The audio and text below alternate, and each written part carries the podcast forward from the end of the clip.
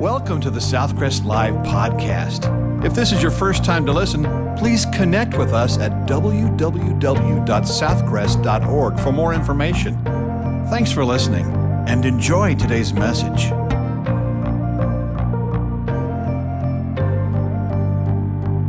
By the blood of Jesus, we are brothers in Christ. What a blessing.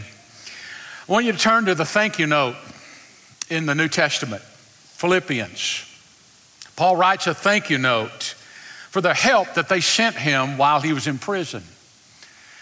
Philippi was the first church, or the church of Philippi was the first church that Paul founded in Europe on his second missionary journey, according to Acts chapter 16. And Paul is in prison, and the Philippians sent him a love gift, an offering. And it was delivered by Epaphroditus. And so Paul takes the time to write this to send back to them through Epaphroditus a note of thanksgiving to acknowledge that financial gift. It's also a note to urge the believers to put aside any animosity and to forgive and be unified. He also warns them against false teaching and also expounds on the life of victory in Jesus Christ. It is a joyful letter. It's probably the most personal letter that he writes in the New Testament. And so you're going to find a lot of joy in the Christian life. And it's interesting, Paul's in prison. He's sitting in prison, he's chained to a guard, and he's writing about joy. Now, how do you do that? How do you have joy in the midst of that? You'll read about it this week.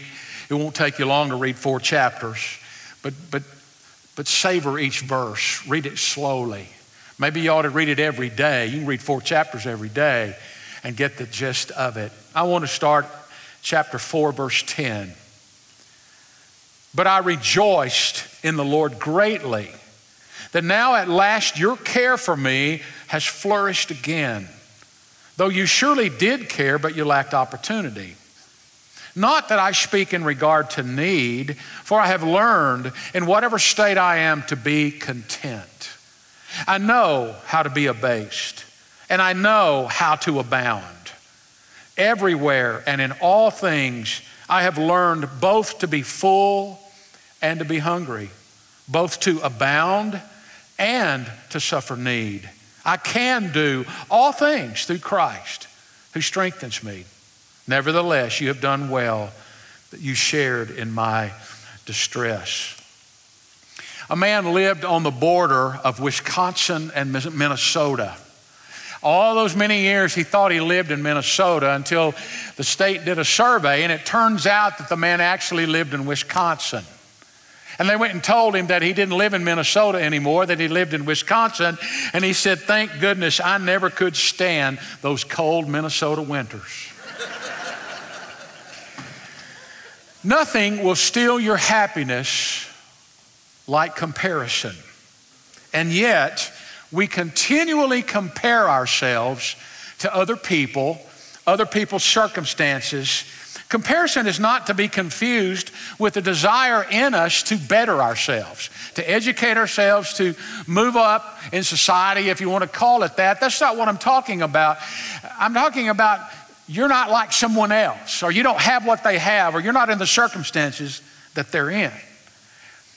Well, comparison is an attitude of dissatisfaction with God's provision in our lives and it's an obsession with having more, always wanting more, which is dangerous in itself. The Bible calls that covetousness. When that's all you can think about is, I've got to have this, or I want that, or I want that.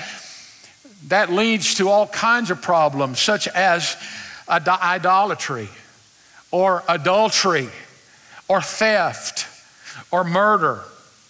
Patrick Henry shouted, Give me liberty or give me death. The following generation said, Give me liberty. This generation that we live in now, or this society that we live in, basically just says, Give me. Give me. Contentment can be elusive. People think, well, if I just can get something, if I can buy this, or I can have that, or I can know this, or live there, then I will be happy. But then when they get there, or they have it, or they know them, they find out it really wasn't all that great. In fact, they're not as happy as they were before they started in the process. It's like the story of two teardrops floating down the river of life. One teardrop said to the other, Who are you? It, it said, I'm a teardrop from a girl who loved a man and lost him. Who are you? I'm the teardrop from the girl who got him. You finally get it, and you're not all that happy. I mentioned to you, Paul is writing a thank you note expressing it, but at the same time, he doesn't want them to think that the Lord hasn't been sufficient for him. In fact, he goes on to say, You know, I, I, I, thank you for the gift and it came at a great time, and I know God has used you, but I don't want you to think for a moment that Christ has not been sufficient for me. So it's not that he's ungrateful, he just wants them to know that he wasn't dependent on that gift to make him happy, to make him content. What does contentment mean? It's an inner sense of rest or peace, an inner sense of peace that comes from being right with God and knowing that He is in control of your life.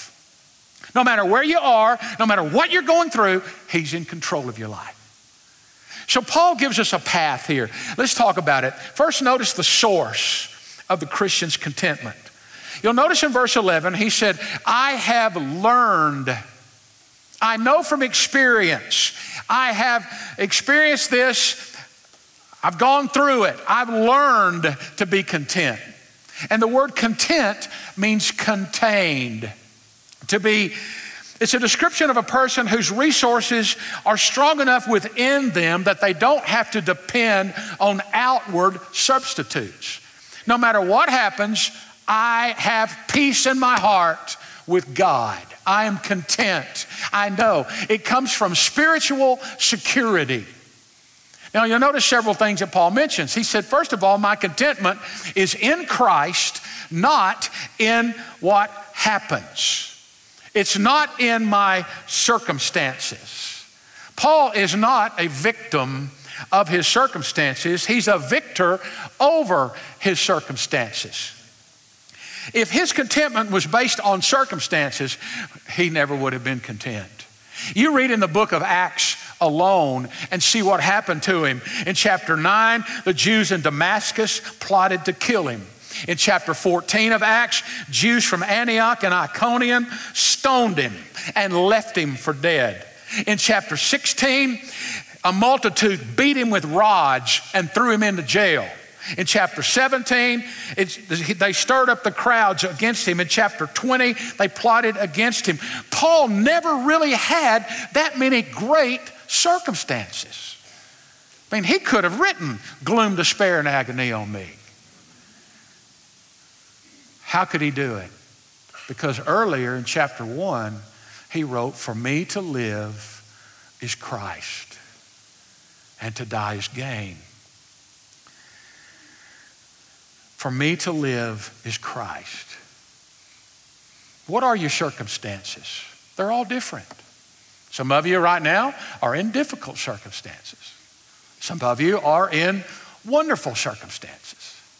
But they don't ever last that. They don't ever stay that way. I read a story about a Jewish man in Budapest who went to his rabbi and he complained Life is unbearable. There are nine of us living in one room. What can I do? And the rabbi said, Take your goat in the room with you. Well, the man was incredulous. He said, No, I'm serious. Do as I say. Take your goat in the room and come back in a week. A week later, the man returned. He looked more distraught than ever. He said, We can't stand it. That goat is filthy. He stinks. He's trouble. The rabbi said, Go home and let the goat out and come back in a week. A week later, the man returned. He was radiant. He was exclaiming, He said, Life is beautiful. We enjoy every minute of it. Now there's no goat, there's only nine of us in the room. well, really and truly, that's true. I mean, we think about, we think about how bad it is. My dad told me one time when I was younger, he said if we could pile all of our problems in, in the center of the room and you could pick any of them you wanted, you would look around and pick up your own and go back home with them. Your contentment will never be found in your circumstances. He also said, My contentment's in Christ, not in what we have. I know, he said, I know, which speaks of experience by experiential knowledge. I know how to be abased. Abased means to be in poverty. It's a lowly station for Christ's sake. It means to be without. He said, I know what that's like. It's the same word reflected in chapter 2, where it says Jesus emptied himself to become one of us, to become a man. He said, I know what it's like not to have anything.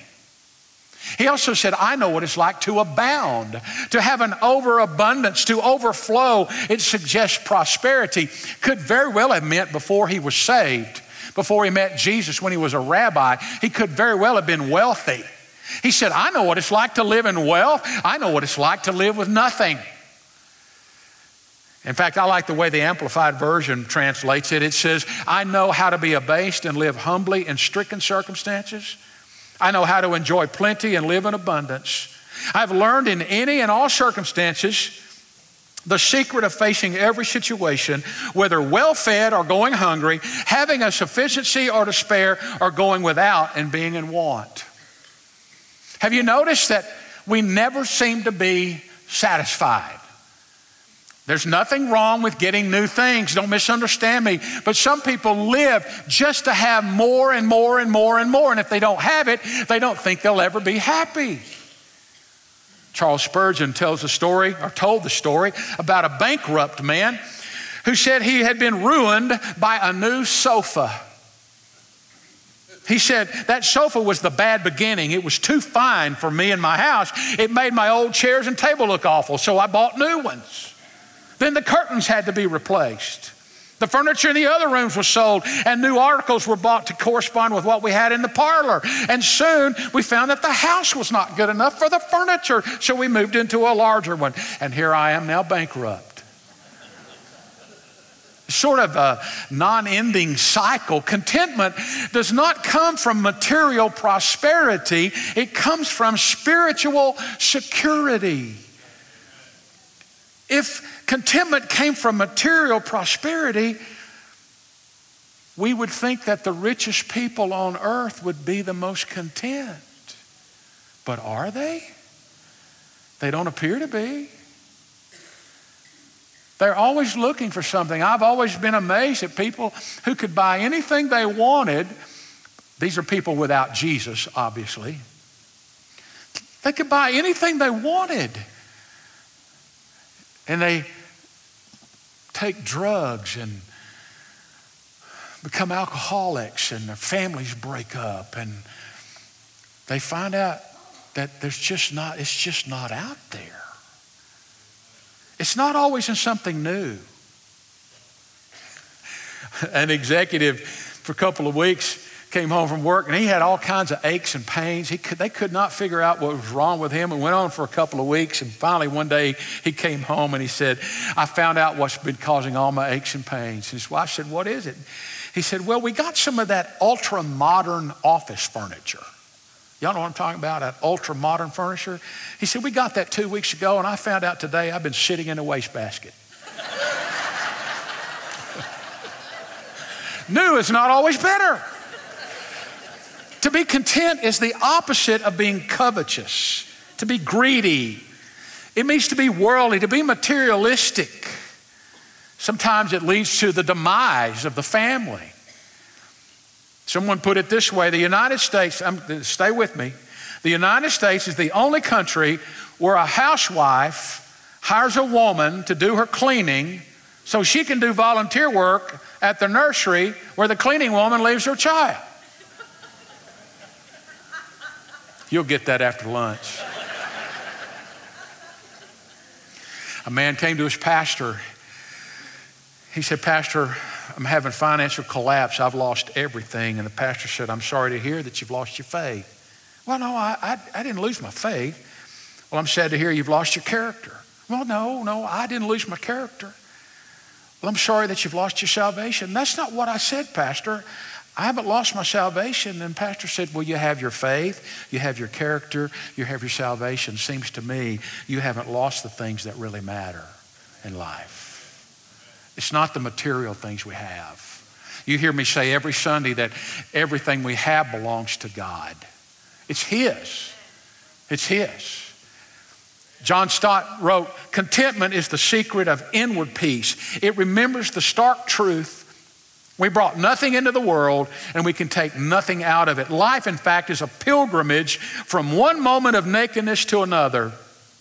So we should travel light, live simply. Our enemy is not possessions, but excess. Our battle cry is not nothing, but enough. We've got enough. Simplicity says if we have food and clothing, we'll be content with that. For the Christian, contentment knows that if we have Jesus, we have enough. Paul also said it's in Christ, not in who we know, our friendship. The word content, I've already mentioned to you, means entirely self sufficient and self contained. It describes a person who is sufficient apart from the relationships with other people. Now, don't misunderstand. Paul loved his friends, and Paul had a knack for making friends wherever he went. But Paul was not dependent on those friends to make him content. Contentment has learned the lesson that Jesus is enough. It's not who you know and who you get to run around with and who notices you and who doesn't pay compliments to you and so forth. Friends are wonderful, but I'm going to tell you, friends can let you down. Friends are going to make mistakes. Friends are not perfect. So your walk with Jesus can't be dependent on another person. It's got to be from within with Jesus Christ. If you know Jesus, you have a God who loves you. You have the power of love behind you. You have the Holy Spirit within you and all of heaven ahead of you. You can be content no matter what the circumstances, no matter what the material things, no matter who or who does not like you. But how does Paul do that? It's in verse 13. And this is one of the most misquoted and misunderstood verses in all the Bible. Have you ever seen a picture, uh, not a picture, a sign in a, a storefront back when we had repair shops? Some of you are too young to remember this, but there were repair shops that had signs that said, We fix anything. Does it, was that true? No. Because you take something in there and say, Sorry, we don't fix this. You said you fix anything. It's a little preposterous, it's a little pretentious. And so Paul here says, I can do all things. What in the world does he mean?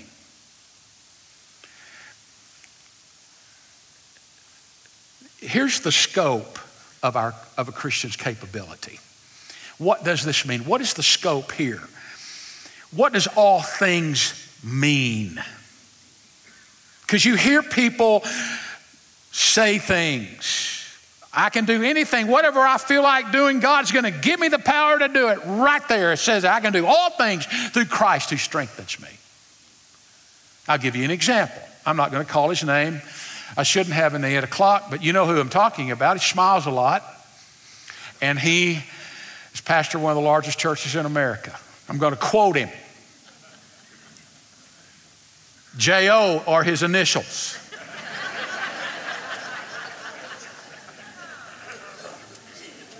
this is a quote on Philippians 4:13, January 21st, 2013, in the edition of his Today's Word devotional. So I'll let you decide for yourself. Quote, most people tend to magnify their limitations they focus on their shortcomings, but Scripture makes it plain all things are possible to those who believe. That's right. It's possible to see your dreams fulfilled. It's possible to overcome that obstacle. It's possible to climb to new heights. It's possible to embrace your destiny. You may not know how it will all take place. You may not have a plan, but all you have to know is that God said you can, you can. Is that what that verse means? No, it's not what it means. Not with responsible interpretation and hermeneutics because that's pulled out of context. Paul just said, I know how to do this, and I know how not to do this, and I know how to do without this. How can I do it? I can do all things. All the things he just mentioned is what he's talking about. Pastor Brian Yawn, a Tennessee pastor, said all things might disappoint contemporary Christians because the actual point is even more glorious. He said it gets us most, much closer to grace. We normally take it to mean like this I can do anything if I set my mind to it and simply believe. I can achieve any personal goal, I can get this job, I can win this game, I can ace this test.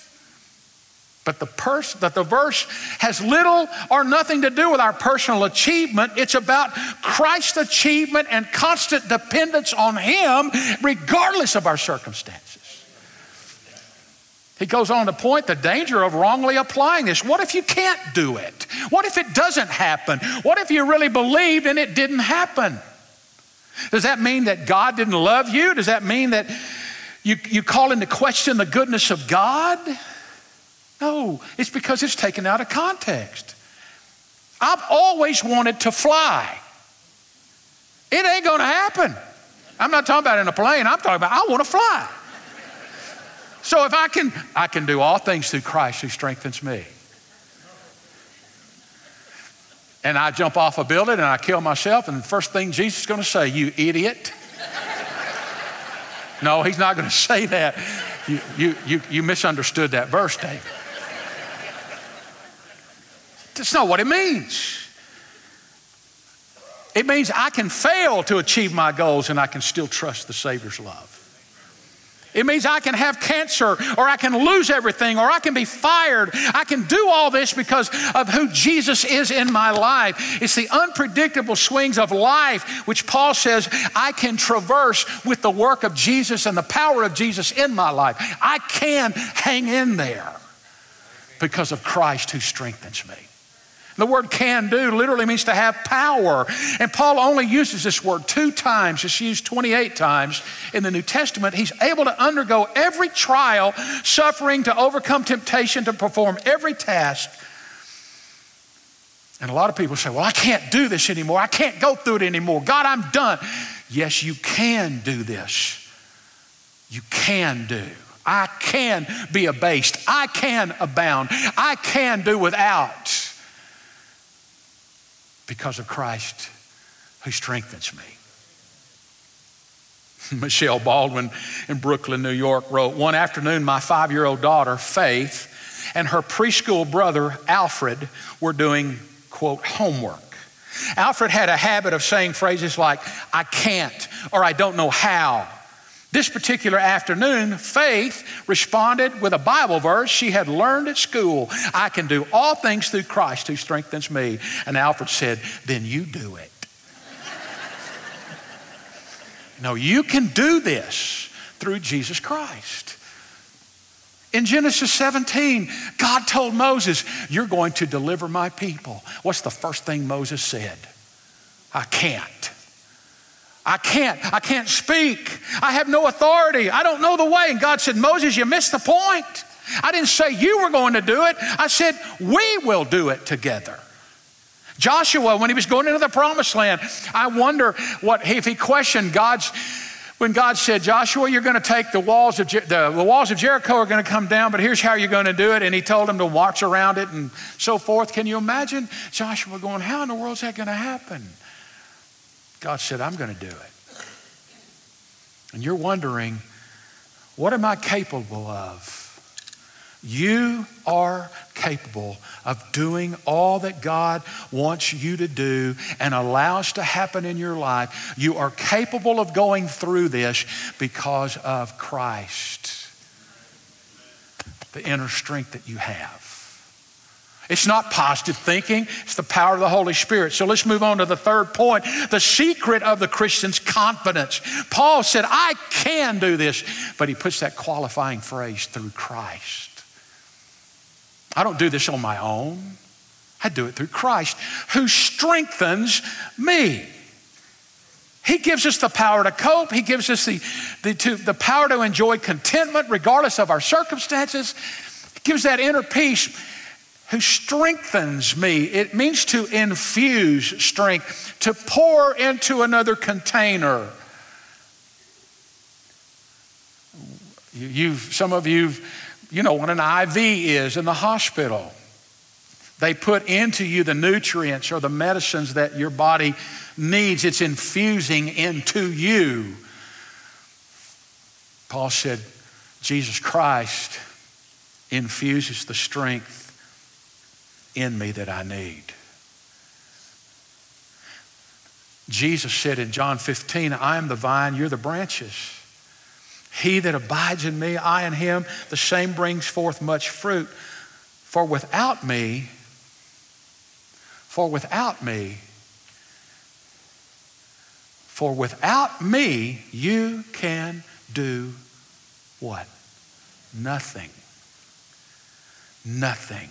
In Galatians 2:20, he said, "I am crucified with Christ, nevertheless I live, yet not I, but Christ lives in me. And the life which I now live in the flesh, I live by the faith of the Son of God, who loved me and gave himself for me." It is God which works in you both to will and to do of his good pleasure. You can Henry Blackaby said, When you believe that nothing significant can happen through you, you've said more about your belief in God than you have said about yourself. Some of you are thinking, I can't go on anymore. Yeah, you can. You can't without Jesus, but with Jesus, you can. Oh, I can't endure this situation anymore. I can't, I can't forgive. I can't love. I can't go on. I can't, I can't, I can't. But Jesus says, Yes, you can with my strength. I'll give you the strength. You've got to be obedient to me. I'll give you the strength. The power of God. Who is Jesus to you? That's the bottom line. Who is Jesus to you? What does Jesus mean to you? He's the first and last, the beginning and the end. He's the keeper of creation and the creator of all. He's the architect of the universe and the manager of all times. He always was, He always is, He always will be. Unmoved, unchanged, undefeated, never undone. He was bruised and brought healing. He was pierced and eased pain. He was persecuted and brought freedom. He was dead and brought life. He has risen and brings power. He reigns and brings peace. The world cannot understand him. The armies can't defeat him. The schools can't explain him. The leaders can't ignore him. Herod couldn't kill him. The Pharisees could not confuse him. And the people could not hold him. Nero couldn't crush him. Hitler couldn't silence him. The New Age can't replace him. And talk shows cannot explain him away. He is light, love, longevity, and the Lord. He is goodness, kindness, gentleness, and God. He is holy, righteous, mighty, powerful, and pure. His ways are right. His word is eternal. His will is unchanging, and His mind is on you and me. He is my Redeemer. He's my Savior. He is our guide. He is our peace. He is our joy. He's our comfort. He's my Lord. He rules our life. I serve Him because His bond is love. His burden is light. His goal for me is abundant life. I follow Him because He is the wisdom of the wise, the power of the powerful, the ancient of days, the ruler of rulers, the leader of leaders, the overseer of the overcomers, and the sovereign Lord of all that was and is and is to come. And if that seems to impress if that seems impressive to you, try this on for size. His goal is a relationship with you and me. He will never leave me, He never forsake me, never mislead me, never forget me, never overlook me, and never cancel my appointment in His appointment book. When I fall, He lifts me up. When I fail, He forgives. When I am weak, He is strong. When I am lost, He's the way. When I'm afraid, He's my courage. When I stumble, He steadies me. When I'm hurt, He heals me. When I'm broken, He mends me. When I'm blind, He leads me. When I'm hungry, He feeds me. When I face trials, He is with me me when I face persecution. He shields me when I face problems. He comforts me when I face loss. He provides for me when I face death. He carries me home. He's everything for everybody, everywhere, every time, and every way. He is God. He is faithful. I am His. And he is mine. My Father in heaven has whipped the God of this world. So if you're wondering why I feel so secure and understand this, he said it, and that settles it. God is in control. I'm on his side, and that means all is well with my soul.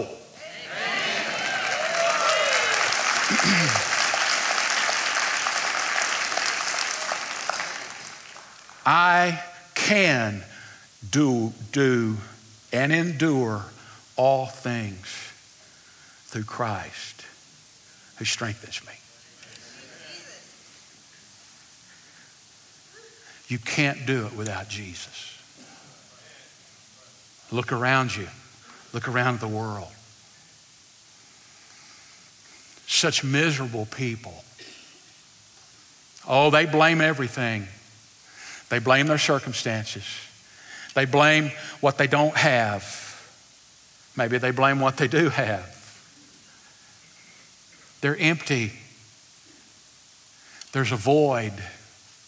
They're looking for it. They try fame, it doesn't pay. They, they try material things, it doesn't, it doesn't satisfy. They, they always think it's somebody else's fault. They always think if somebody else would do this or I could have that. And, and, and they're just victims all the time. And the reason they are is because they're empty on the inside. And when you don't know Jesus, you can't do this. Years ago, on New Year's Day, in the Rose Parade, there was a beautiful float that suddenly sputtered to a stop and couldn't go any further. It was out of gas.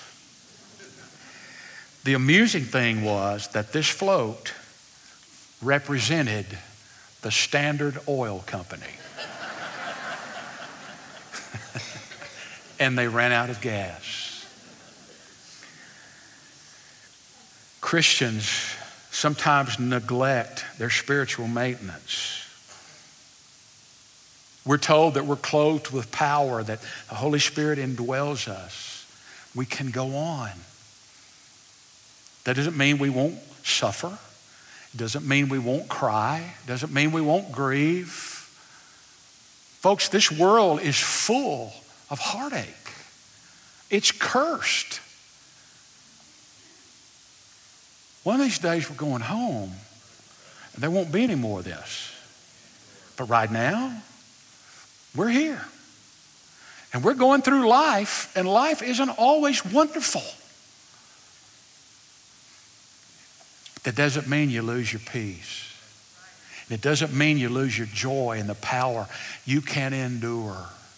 Some of you have been saved. You've come to know Jesus because you watched other people walk through such difficult times in their life and you wondered, how in the world did they cope because of Jesus?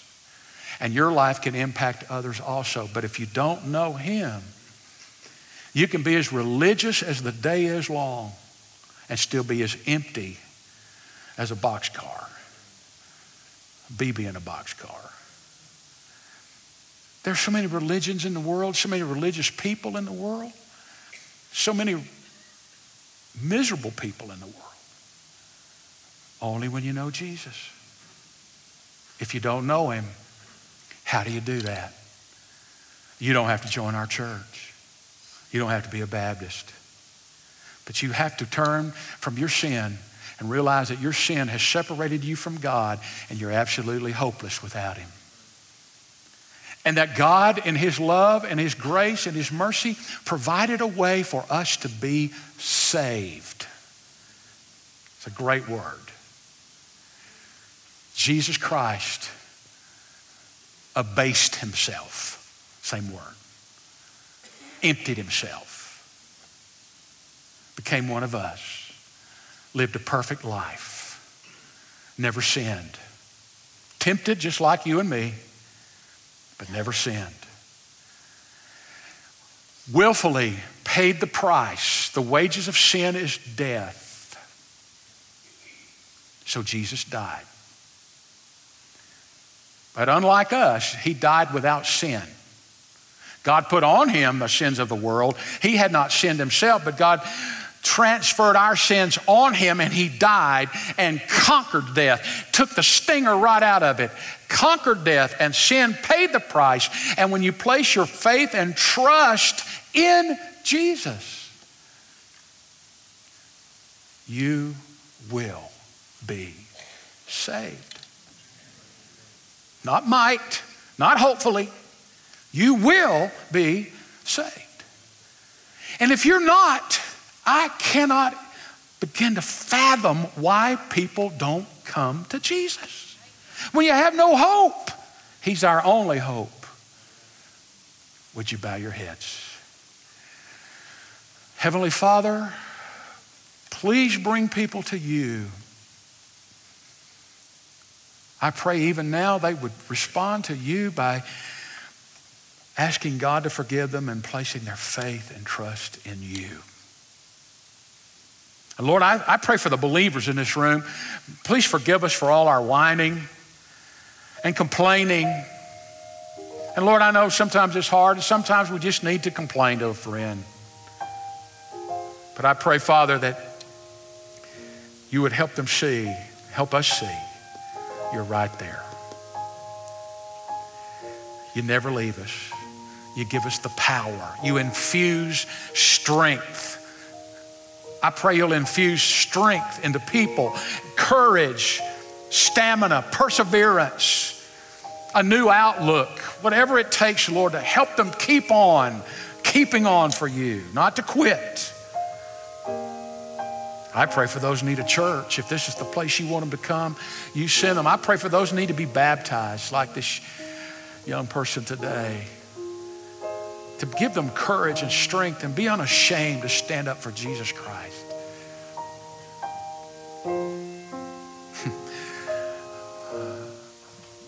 it's hard for us to imagine Paul sitting in prison, being so grateful, so content. Lord, I pray you'll break people free of the prison of their sin today. Put peace in their heart, bring them to you.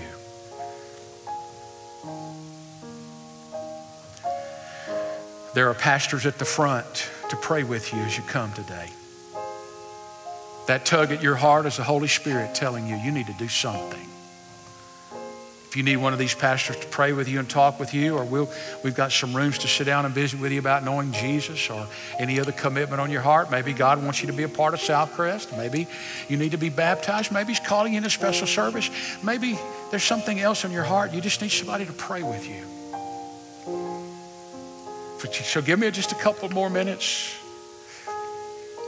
Would you quietly stand? Would you keep your heads bowed? And as the Holy Spirit leads you to come, would you come right now? These guys are looking for you.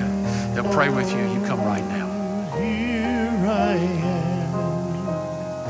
If you're watching us online, you hit that connect button and somebody will help you right now. Or you text the phrase living hope, no space, living hope to 474747. Give us the information and we'll call you and talk to you about your commitment to Christ.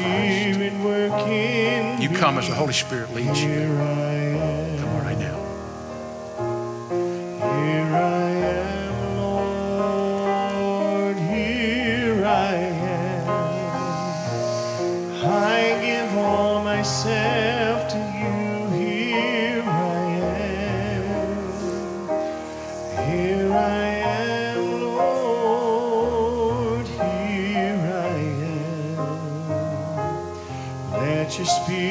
Wait just a moment longer. It's not too late for you to come. The Holy Spirit is leading you to come. You come on right now. You can respond to Him. If nothing else, just thank God that He's given you peace and joy that the world doesn't have. You can through Christ who strengthens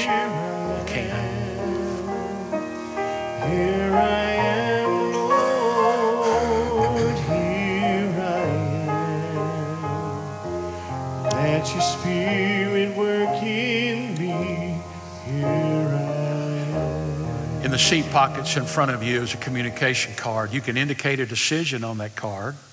Sometimes it's hard for people to walk down in front of everybody. I understand that. You can use that connection, that communication card, and and share with us the decision you're making. Drop it in the box as you leave. We'll call you. Our first response is telephone call. Or you can text us, Living Hope, at 474747. Or these pastors will be here for a few moments after we're dismissed. You'd come talk with one of them. I don't know how to make it any easier except come grab you by the shirt collar and say, Would you do this? And I, but I don't know who those people are. I'll be, I'll be in the hospitality room, out the door, that direction. And I'd love to meet you if you're our guest. I'd love to meet you. I'll, if there's no guest coming in there, I'll step out in the hall. But if a guest comes, come on in that room. I've got something I want to give you. Couple of quick things. Next Sunday, July 4th, we're having church, all three services. No Sunday school. No Sunday school next week. So the only child care is the preschool area at 9:30. There's no big gig. It's just three services. But we are having at church next Sunday, July the 4th.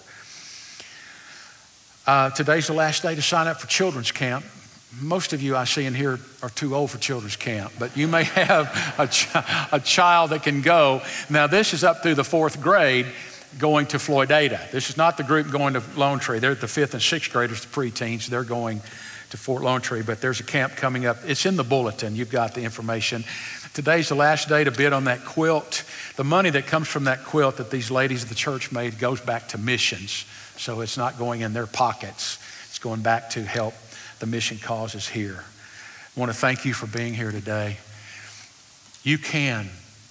You can endure. You can be strong. You can keep going because of Christ who lives in you. You can't do it on your own, but you can through Jesus Christ. Spend a little time with Him. Read something out of His Word. Spend a little time. Thank you for listening to today's message. If you would like more information, to make a commitment, or to request prayer, please text the word podcast to 555 888. You can also connect with us on our Southcrest app or our website for complete worship services or to plan to visit us in person. Thanks again for listening.